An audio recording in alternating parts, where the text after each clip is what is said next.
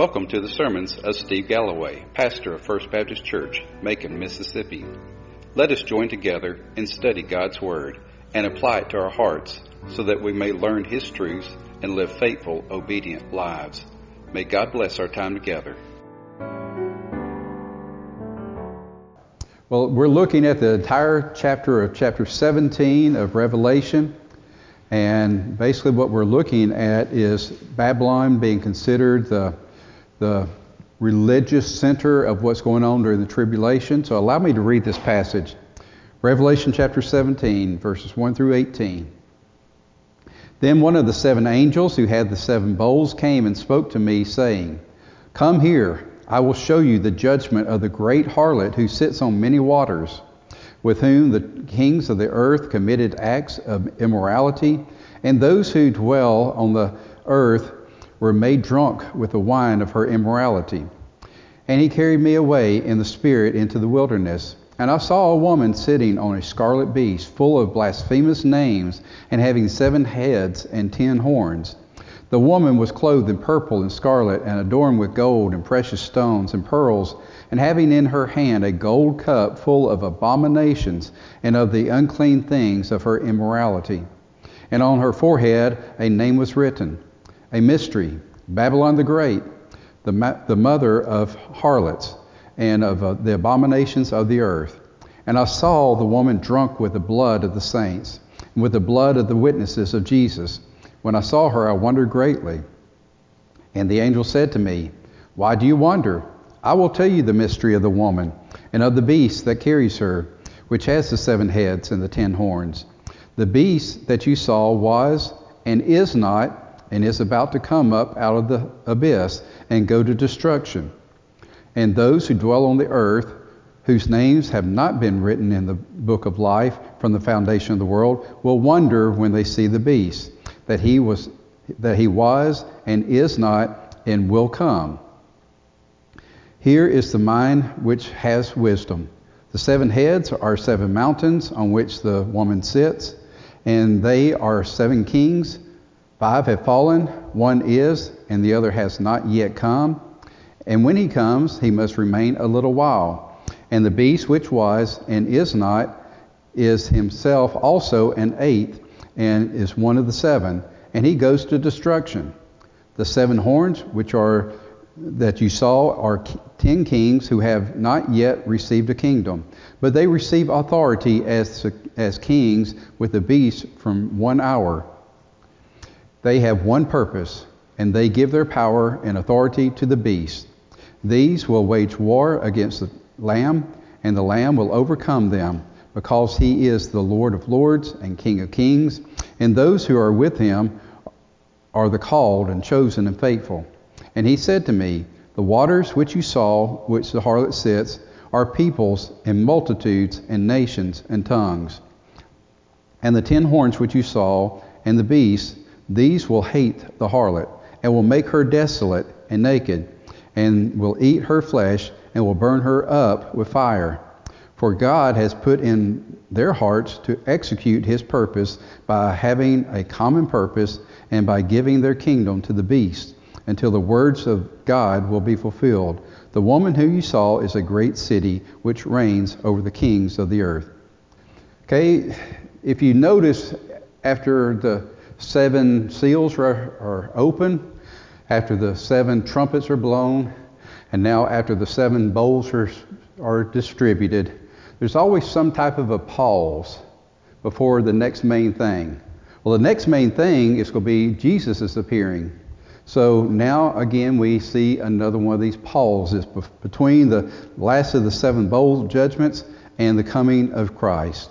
So what's the purpose of this? Well, chapters 17 and 18 are basically talking about Babylon, but they talk about Babylon in two different ways.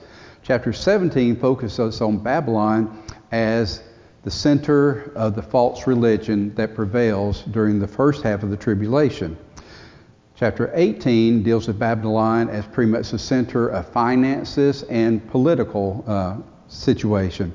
And so today we're basically looking at Babylon as the center of false religion that was prevalent during the first half of the tribulation. The reason why it's the first half is because when the Antichrist, when the beast desecrates the temple, when he basically says, I am God, and you are to worship me and me alone, then there is no other religion other than the worship of the beast. But prior to that, uh, well, we're going to get into that. We'll, we'll see that.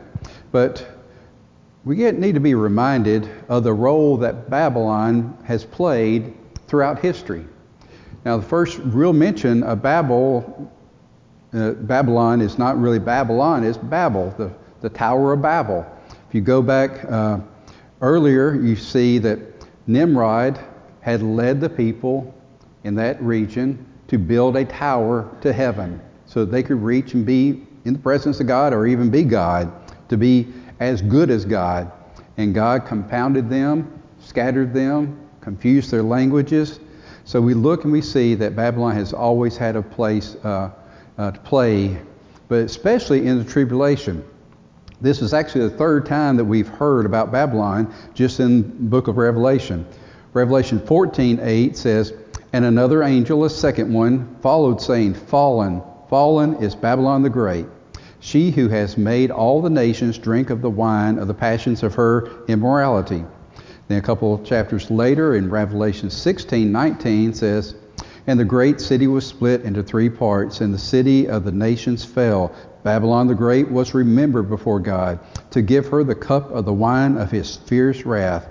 And then here in chapter 17, verses 4 and 5, the woman was clothed in purple and scarlet and adorned with gold and precious stones and pearls, having in her hand a gold cup full of abominations and of the unclean things of her immorality. And on her forehead a name was written, a mystery Babylon the Great, the mother of harlots and of the abominations of the earth. Even the Old Testament, Isaiah and other prophets spoke about Babylon. Sometimes they spoke about its fall the natural fall that took place uh, when the Medo Persians conquer Babylon. But they also speak of the end time judgment of Babylon, which is what we're seeing here. And so, like much of the scriptures and passages that we've studied in Revelation, there's a number of symbolic figures. You know, we're not really talking about a woman sitting by great waters, sitting on some kind of a beast. These are all images uh, symbolic figures, and we're going to see what they represent. Well, verses 1 through 6 describe a harlot sitting on many waters. Well, again, Babylon is that harlot. Uh, Babylon basically destroyed the Jewish people, took them into captivity. So we know that. Again, Nimrod, uh, you know, helped the people build the Tower of Babel. So now Babylon, even though the original city and the original nation of Babylon no longer exists, now Babylon stands as basically the symbol of all who stand against God. Nimrod with Babel stood against God. Babylon stood against God's people, took them into captivity. So now Babylon basically re- represents that final world religion, uh, which again uh, is totally anti God, anti Christ. In that way, she's depicted as a harlot. Now, the word harlot basically means a prostitute, and God even called Jerusalem and the Jewish peoples harlots when they would go after false, te- false teachings and uh, worship idols. He says, You are acting the harlot. You're going after that which is not true. You're not worshiping me. You're worshiping idols. And so that same term is used for uh, Babylon, who is now leading the world in worshiping that which is not God, that which is not of Christ. Now, the picture is of this harlot sitting on many waters.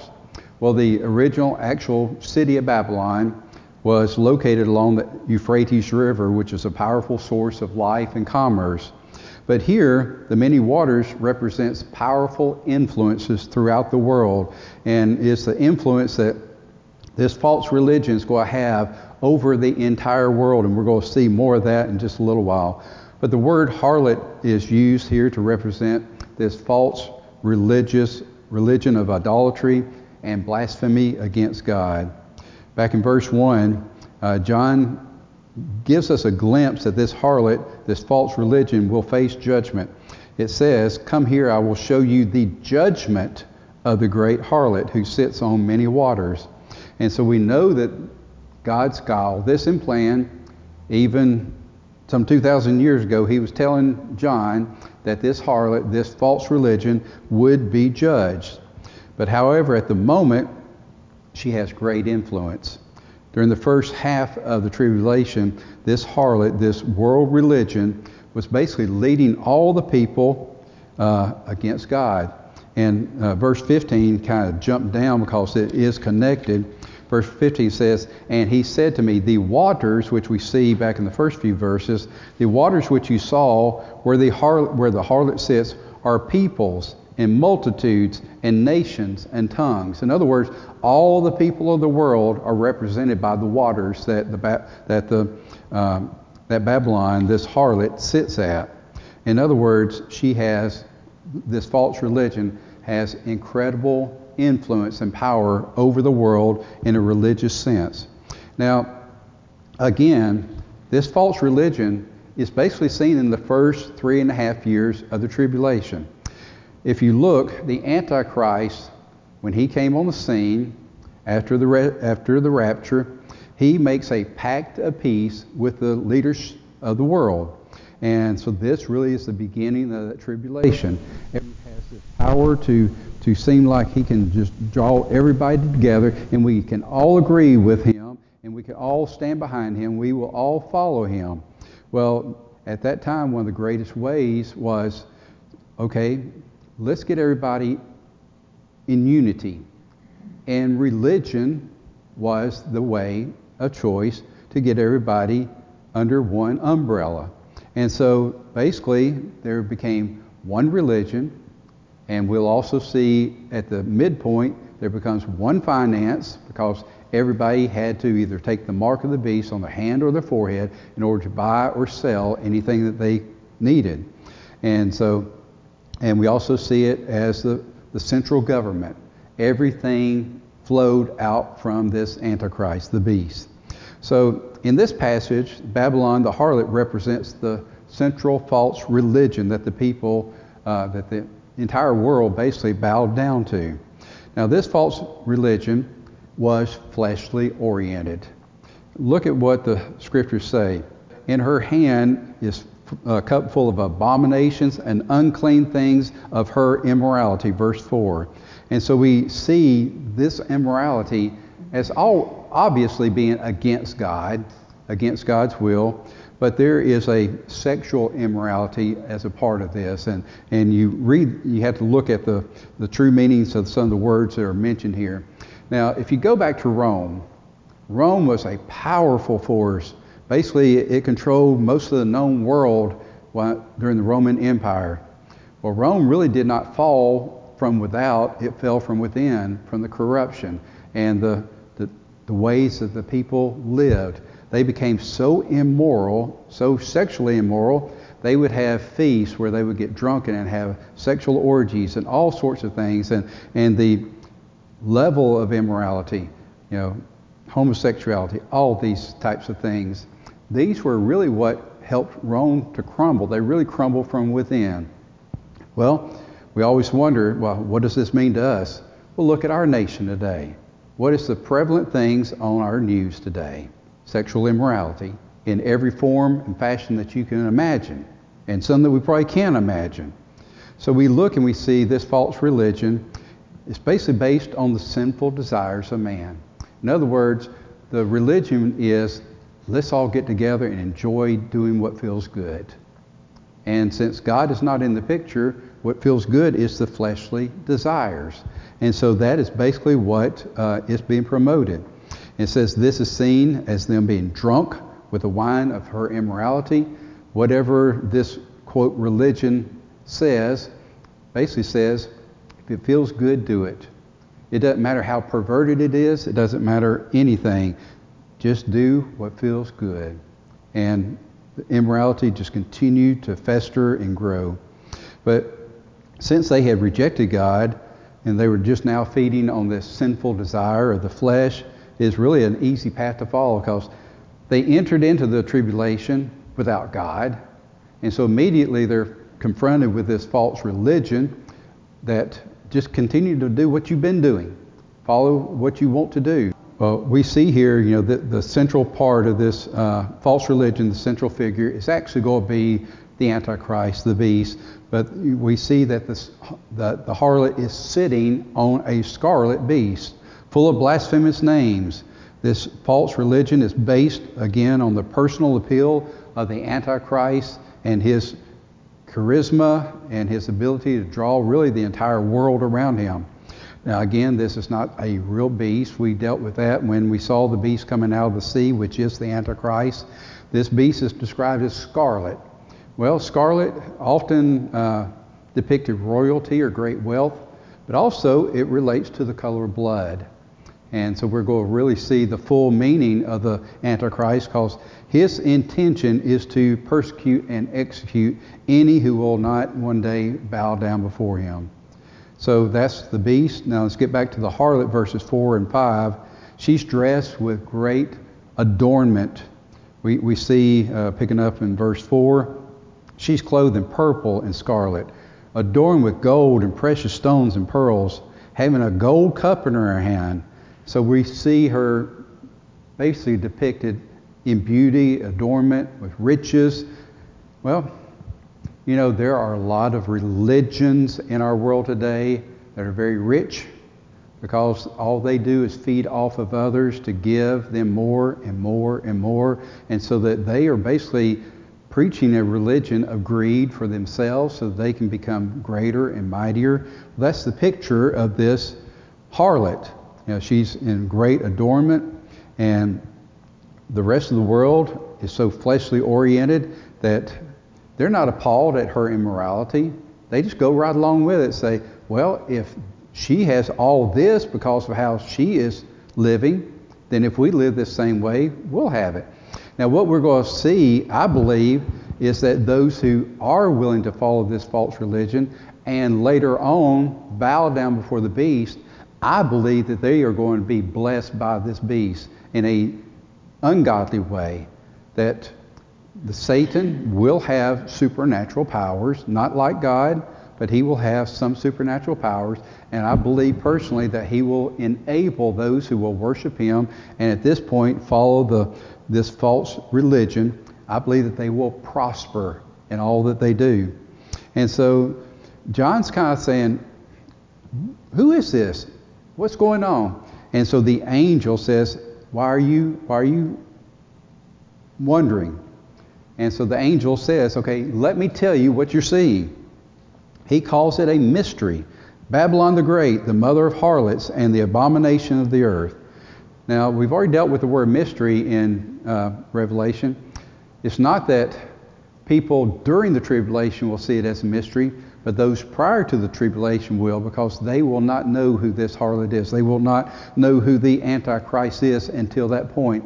But there's so much of a description that if you were a, in the tribulation, you would know. But we see that um, this false religion is basically a source of blasphemy. And verse 6 it says, And I saw the woman drunk with the blood of the saints and with the blood of the witnesses of Jesus. Now, what does that mean? It means that they are totally against God and His people. We know that the first half of the tribulation, that even those who become followers of Christ, they don't have it too bad.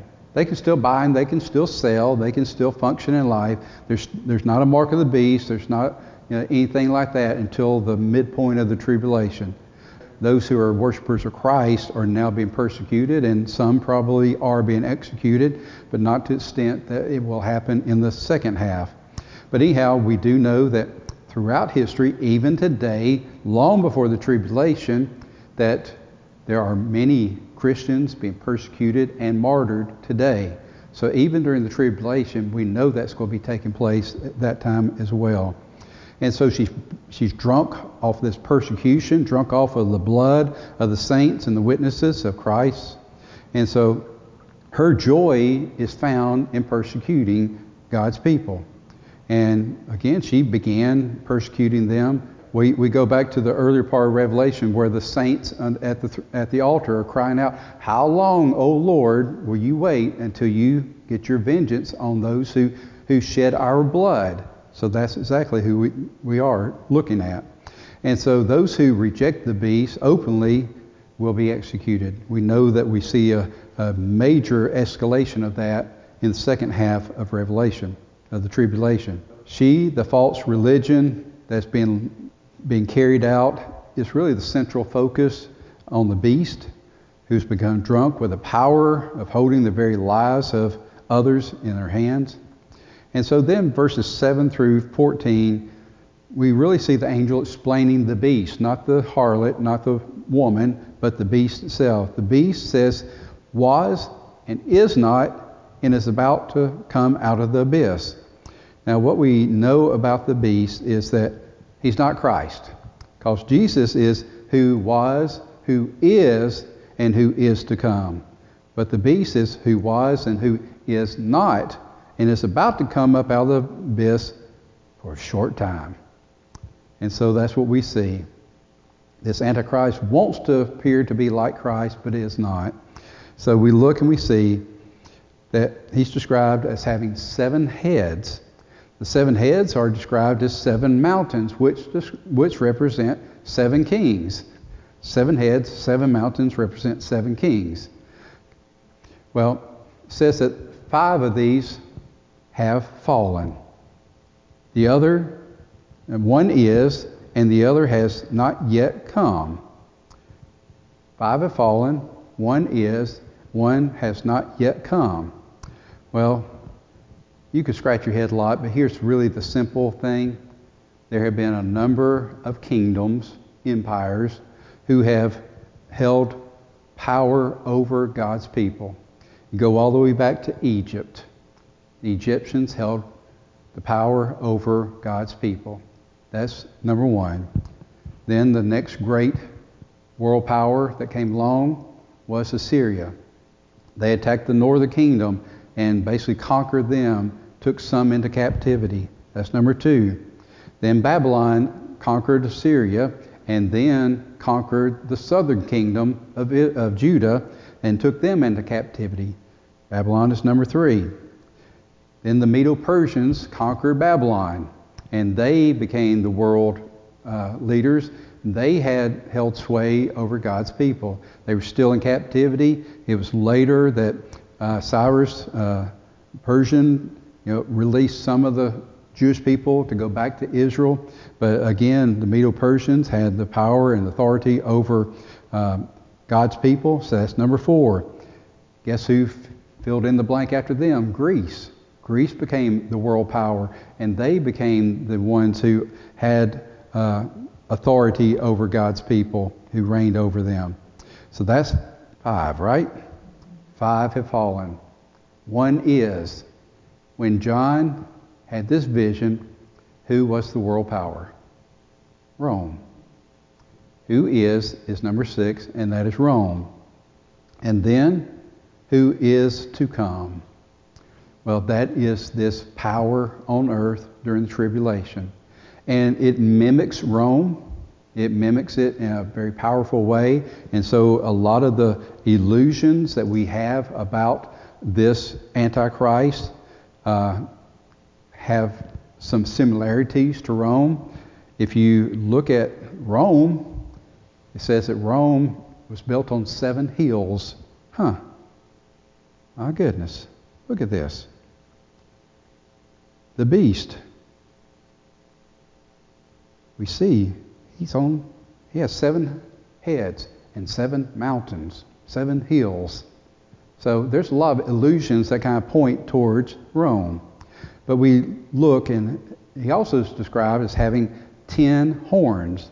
These represents kings or leaders under him. And the ten horns basically kind of represent either nations or regions. Um, the picture that most people believe is that under the Antichrist, under the beast, that he will set up 10 regions throughout the world. They may not just be continents, they may not be just countries, they may be uh, agglomerations of countries, but there will be 10 regions, and he will set up leaders over those 10 regions. Now, there are some divisions in our world today made by the United Nations and other organizations. I don't think any of them add up to 10 right now, but they, they are in the nine, 7 to 9 category, and they group them by different things, demographics, and all sorts of different things. But basically, you would probably have North America, you'd have South America, you'd have North Africa, you'd have South Africa, you'd have uh, Western Europe and Eastern Europe, you'd have Asia, things like that. So you could easily see how the nations of the world and the peoples of the world could be divided. So the picture is that there would be 10 regional leaders or dictates, and they would all be totally loyal to the Antichrist. We've seen that these kings will basically do anything that the Antichrist desires, and we've already seen a picture of the future where the Battle of Armageddon is going to take place, where the, the Euphrates will dry up, and all the armies of the world, these 10 regions, will come together for that final battle. And so we look and we see that um, this beast is the Antichrist, and we know that he is going to be reigning over the world, and there's not going to be anybody that really objects. All these leaders will be handpicked They'll be totally loyal to him. And so anything he wants from their nations or their regions, they will do. And when, uh, as we saw uh, earlier, when those three images that look like frogs, who have abilities to do all sorts of things, go out to these leaders, they gather them for that final battle of Armageddon. So then we look at verses 16 and 17. We go, okay, there's something unique going on here. We started chapter 17 talking about this harlot, this world religion. But look at verses 16 and 17. And the ten horns which you saw, of the beast, they will hate the harlot and will make her desolate and naked and will eat her flesh and will burn her up with fire. They're going to do away with this world religion. Why? Eh, the, Satan has spent three and a half years building up this false religion so that all the people would be under one religious belief. And now it says that these 10 leaders, these 10 regional leaders, will lead their people to hate this harlot and will execute this harlot, will make her desolate and naked and eat her flesh and burn her up with fire. Well, here's what takes place. Again, you got to remember, we're right at that midpoint of the tribulation as, as we're speaking here. What takes place at the midpoint? This beast, the Antichrist, basically says, forget all the other religions. Forget anything else you've ever worshiped. Forget the idols that you worship. Forget all these things. There's only one focus for you to worship on, and that's me. I am God, is what he will proclaim. He says, I don't need a harlot. I don't need some world religion. You just bow before me. Take my mark on your hand or your forehead, and you worship me. There's going to be a false teacher, the false Holy Spirit, who will set up an an image of me. It will speak to you with my power. It will tell you what you need to believe and what you need to do. So it doesn't matter what you have been worshiping up until this point. I am your center of worship. I am God. And so basically this false religion is not really needed anymore because Antichrist will take that place. And so we look and we see this is that next step to this world, one world government, one world finance, and one world worship of Him as God. Until that time, the woman, the harlot, will entice all away from the true worship of God. So the harlot, the false religion, was here's the purpose of that world, that world religion. Any who came out of the rapture and enter into the tribulation, who had heard the gospel, who may have said, I missed out. I didn't believe it the way I should have believed it. But I've heard the gospel. I know what is true now. This world religion, this false religion, is to try to counteract any gospel presentation. Anyone who might believe the gospel, anybody who might want to say, this is what we need to believe, they're going to try to counteract that through this uh, false religion. By the three and a half years, it's going to be pretty clear who is following this false religion and has rejected God and rejected uh, Jesus, and those who have not. And so, what we're going to see is that those who have rejected Jesus or never did accept Him in the first place are primed to go right into that second half of the tribulation. They're going to be perfectly satisfied. Those who, for three and a half years, have said, No, we have made a mistake. We're going to worship Jesus no matter what. Well, they're the ones who are going to enter into that third, three and a half, last three and a half years, and they will be facing the persecution and execution. And so look at verse 17. For God has put in their hearts to execute his purpose. Notice that. To execute his purpose. What Satan, through the Antichrist, thinks he's doing, getting to this midpoint of the tribulation, say, I am God. Look at what God says. For God has put in their heart to execute his purpose by having a common purpose and by giving the kingdom to the beast until the words of God will be fulfilled. Three and a half years, God's words will be fulfilled. The woman you saw is the great city which reigns over the kings of the earth. So, for the first three and a half years, this woman, this harlot, is a false religion that leads anybody away from the witness of the 144,000, the two witnesses, and any who came out of the rapture and said, We know the truth, we just didn't know that we know, knew the truth, and we're going to follow Jesus from this day forward. So you have that group that the false religion is going to be doing everything to do try to draw them away from worship of Jesus, so that when that midpoint comes, they will be ready to embrace the Antichrist, the beast. Questions or comments?